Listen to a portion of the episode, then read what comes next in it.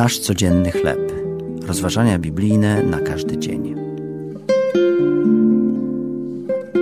Każdy coś czci. Tekst autorstwa Sheridana Wojseja na podstawie dziejów apostolskich, rozdział 17, wersety od 24 do 32. Niedawno odwiedziłem Ateny w Grecji.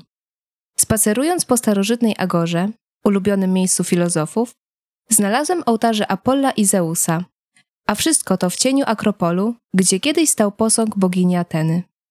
Może nie kłaniamy się dziś Apollinowi czy Zeusowi, ale z pewnością ktoś lub coś stoi na piedestale naszego życia.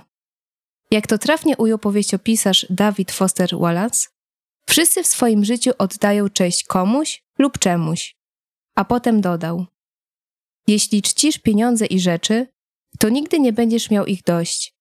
Czci swoje ciało i urodę, a zawsze będziesz się czuł brzydki. Czci swój intelekt, a zobaczysz, że skończysz czując się głupi. W dziejach apostolskich czytamy, jak apostoł Paweł przemawiał podczas wizyty na Ogorze. Mężowie ateńscy, widzę, że pod każdym względem jesteście ludźmi nadzwyczaj pobożnymi. Następnie mówił o Bogu jako wszechmogącym Stwórcy wszystkiego, który chce być poznany przez ludzkość i który objawił się poprzez zmartwychwstanie Jezusa. Przeciwieństwie do Apolla i Zeusa, nasz Bóg nie jest stworzony ludzkimi rękami.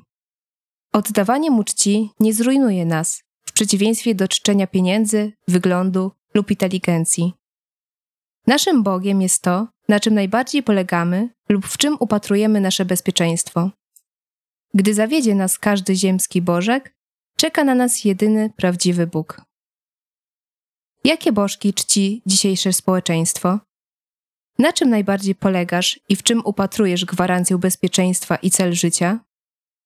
Ojcze, wybacz mi, że na pierwszym miejscu stawiam bogactwo, piękno, politykę lub inne rzeczy.